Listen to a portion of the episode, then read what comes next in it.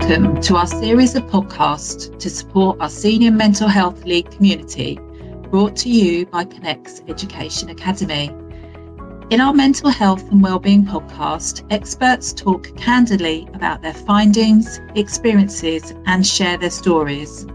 This podcast support is designed to help you bring about whole school positive change to prioritise mental health and wellbeing enabling you to take your colleagues and school community along the journey as well.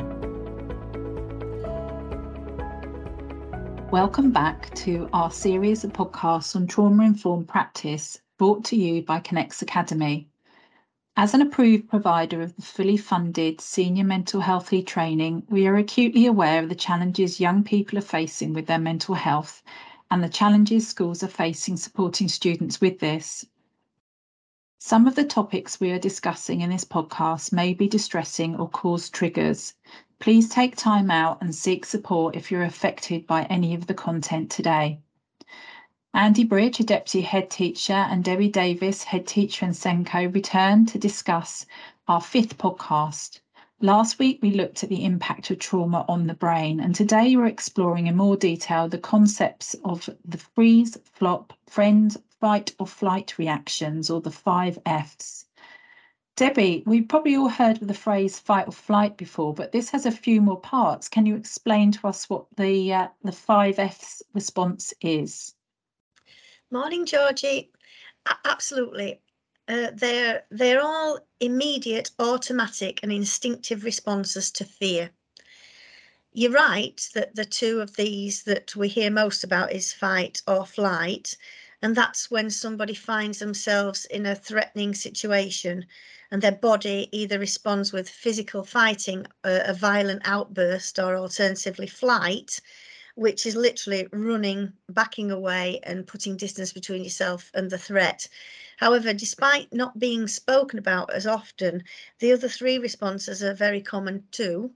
So, to freeze means to go absolutely still, rigid, and silent um, in nature we see animals doing this when when they're in danger by playing dead.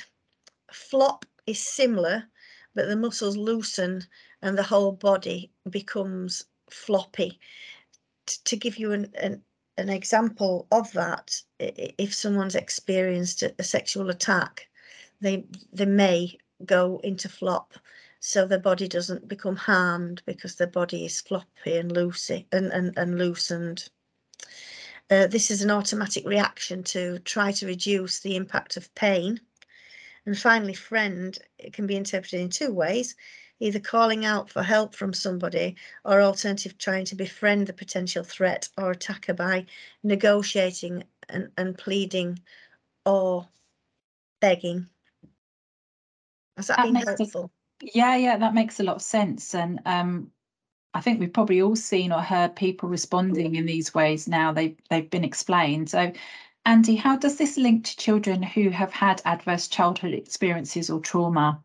Hi, Georgie. Um, well, I guess last time we talked about how the brain changes as a result of experiencing trauma, and and we know that the memory of a traumatic event or multiple events can become so heightened that if our brain recognizes any similarity at all between the situation that we're in now and the situation that we were in at the time of trauma, it can trigger one of those responses.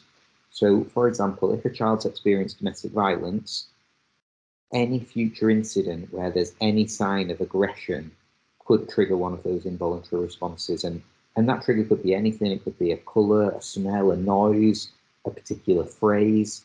Um, and obviously, if children have had exposure to those situations, they might be triggered into one of those responses in a situation that isn't actually threatening. It isn't. They're not actually in any real danger, but their brain has been programmed to respond in that way to try and protect themselves.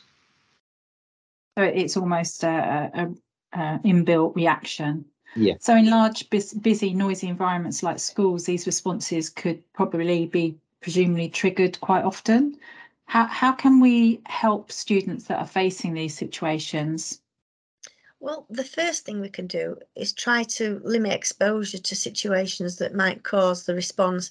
And I know Andy re re referred to this earlier about knowing the triggers. So if you know the triggers of a child, don't put them in situations where the, these triggers are going to be uh, there for them to, to feel the trauma.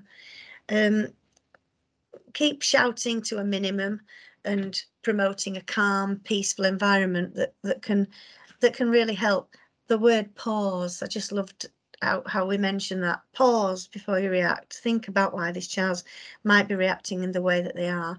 And being aware of any particular triggers specific children may face uh, can be helpful in preventing these situations uh, too. And, and a risk assessment can be implemented to try and keep them safe um, if they do enter one of these responses.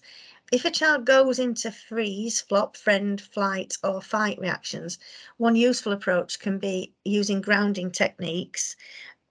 Uh, these can be practiced regularly with a child to help them feel calm, connected to their environment. Um, you can you can look at many grounding techniques.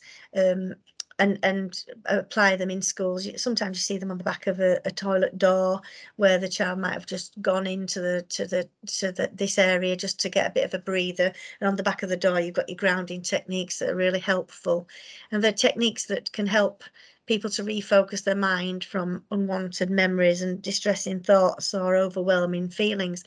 There is another point that I would make here.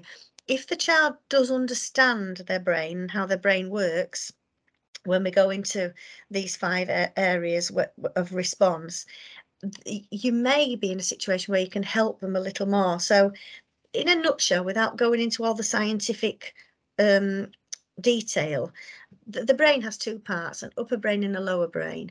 And the lower brain is is well i call it the caveman brain when i'm talking to children and the caveman brain is the the part of the brain that keeps you alive. No matter what is happening that brain is going to kick in and it's going to take over and it's going to keep you alive and you will uh, flee you will fight you will flop you will freeze and you will try and friend. So what that what happens then is when that brain kicks in the lower brain it doesn't talk to the upper brain where it's that we've got your rational thoughts. That brain is switched off. So when children know that their caveman brain is starting to to take over they can start to use techniques to help them to think about where they are and and start to regulate better if that makes sense. That sounds really powerful actually debbie. Yeah it definitely makes a lot of sense. So Andy, can you can you give us some more examples around that? Yeah, in terms of grounding strategies, so it could be something as simple and straightforward as um, getting the child to try and concentrate on a mental task, like asking them to recite the times tables or saying the alphabet backwards, something that's really going to hold their kind of mind and their attention. It, you know, it might be a calming image that they try and create in their mind. Um, some students find useful to try and have some kind of visualization. So imagining their emotions as like a dial um, and physically turning down that dial on their emotions in their mind can just help to calm them in that situation. But, you know, other children like to visualize a calm place, what's their safe space, and get a really clear image of that in their head.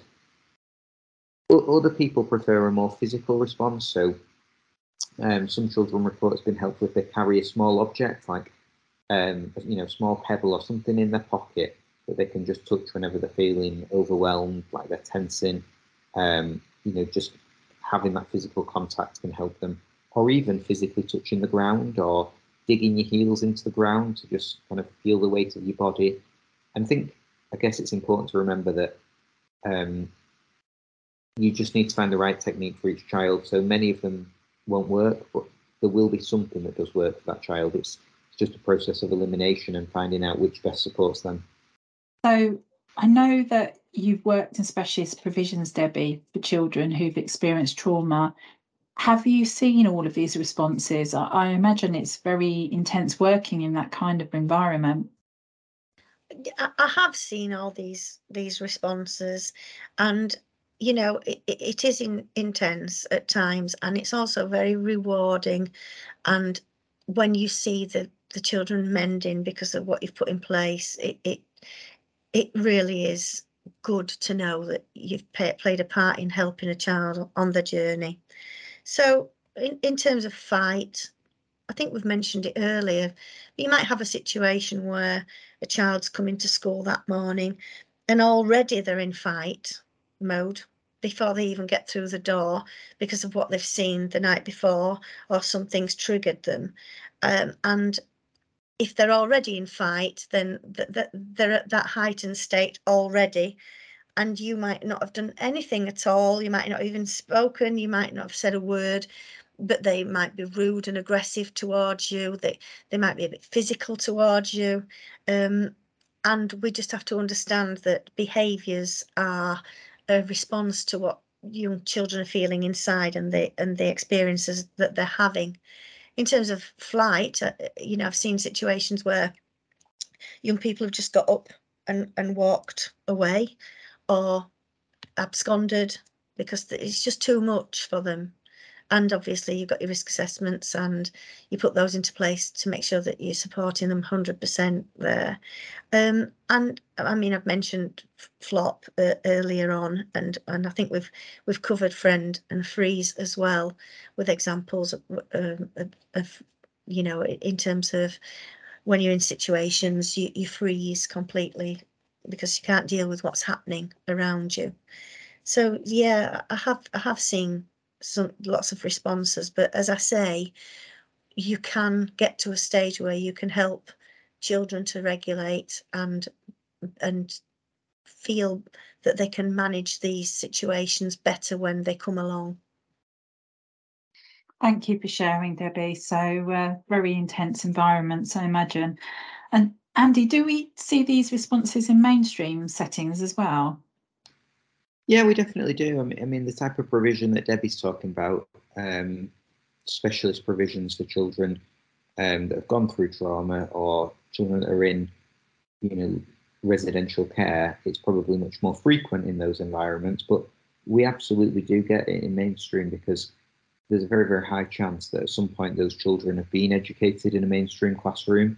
And as a result of maybe some of the behaviours they've displayed there, they've moved into that specialist provision. So we, we will see that um, exhibited at some points in our career, and we need to be able to recognise those signs and, and support those children to feel as safe as they possibly can do. And I guess we keep coming back to that point that unless we get the children feeling safe and secure, then they're never going to learn. They're never going to make academic progress. So it, it's fundamental, really, that we focus on this we're back to Maslow's hierarchy of needs again, aren't we? And, and making sure that they all feel psychologically safe. So, uh, yeah, um, very, very interesting. And um, I particularly think those tips and strategies around grounding is is great for us to sort of start to explore and, and support with.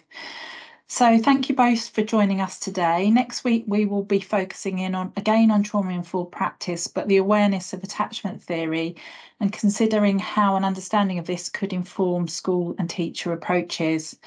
Connex Academy is proud to be an, a DFE approved provider of the Senior Mental Health Lead training, and you can find out more about this and how to access your grant to fund it by visiting the connex academy.com website and searching Senior Mental Health Lead. We hope you found these discussions useful and seek support if you need to. Take care. Bye bye.